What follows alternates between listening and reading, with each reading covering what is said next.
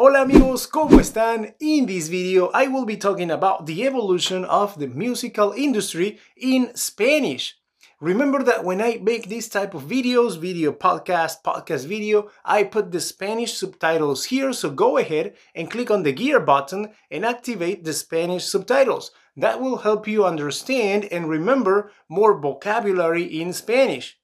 Also, around that area, you will find a button that looks like this, so click on the thumbs up and subscribe to our channel. Y vamos a empezar ahora mismo.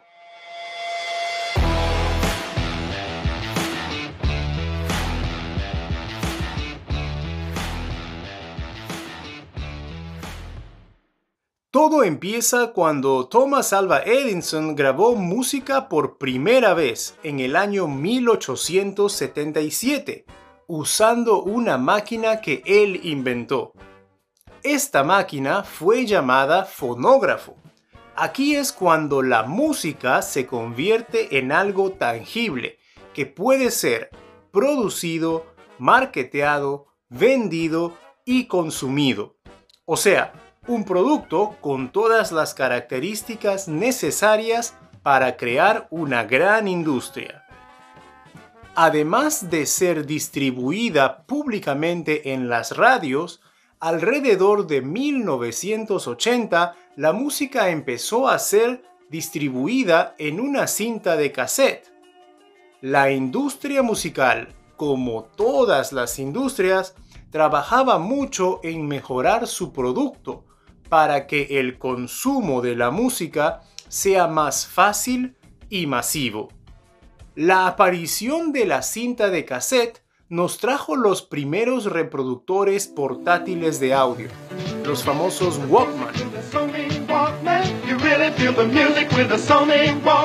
Si tienes aproximadamente 35 o 40 años, alguna vez has visto o has tenido uno de estos. Luego aparecieron los discos compactos o CDs por sus siglas en inglés, y con esto la música se volvió un producto digital.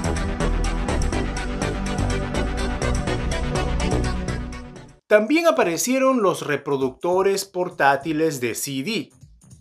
Uno de los más populares fue el Discman de la marca Sony.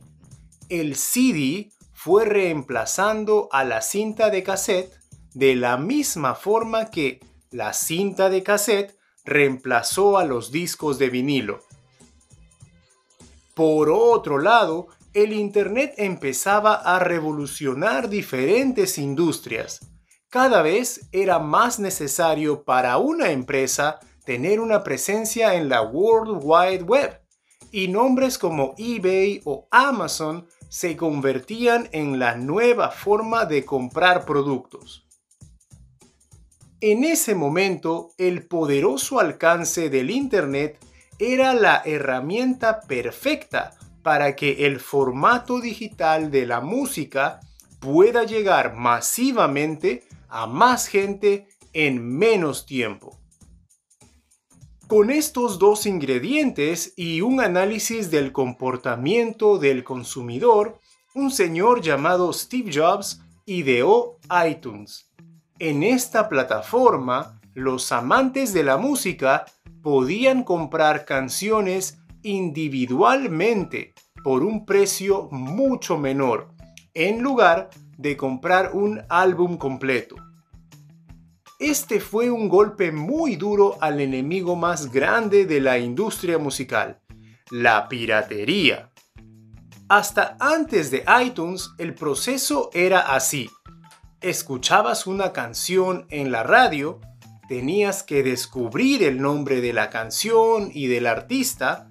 A veces era difícil hasta que apareció Shazam.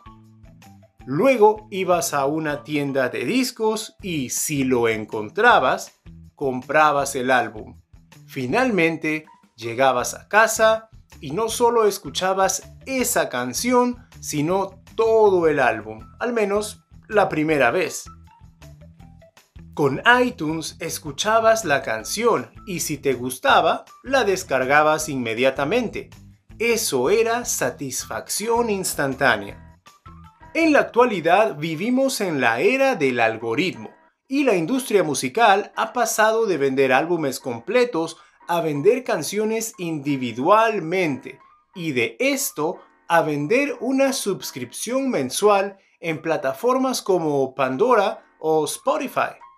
Con esto, los consumidores ya no necesitan comprar canciones individualmente, sino hacer un solo pago mensual para que puedan escuchar canciones ilimitadamente, sugeridas por ellos mismos o sugeridas por un algoritmo. Los artistas ya no están preocupados por producir 12 o 13 canciones para completar un álbum y empezar a venderlo.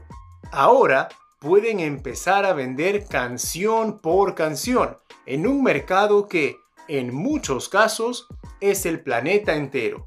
Además de eso, pueden recibir ingresos de acuerdo al número de reproducciones que han tenido sus canciones, que ya no existen físicamente, sino en la nube.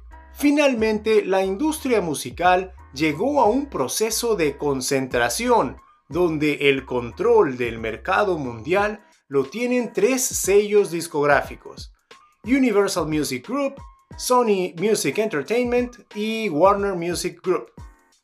Estos días, estas tres compañías determinan qué canciones deben ser más populares para obtener más ganancias. Probablemente este oligopolio no favorece a los artistas independientes o a los artistas que quieren hacer música sin importar las tendencias. Remember that I will put Spanish subtitles here, so go ahead and activate the Spanish subtitles because again that will help you understand and retain more vocabulary. Also, feel free to let me know in the comments below what's a good song to learn Spanish. I will take a look at that and I could select your song to make a video about it and show you how you can learn Spanish with that song. Yo soy Giancarlo y yo apruebo este mensaje. Chao.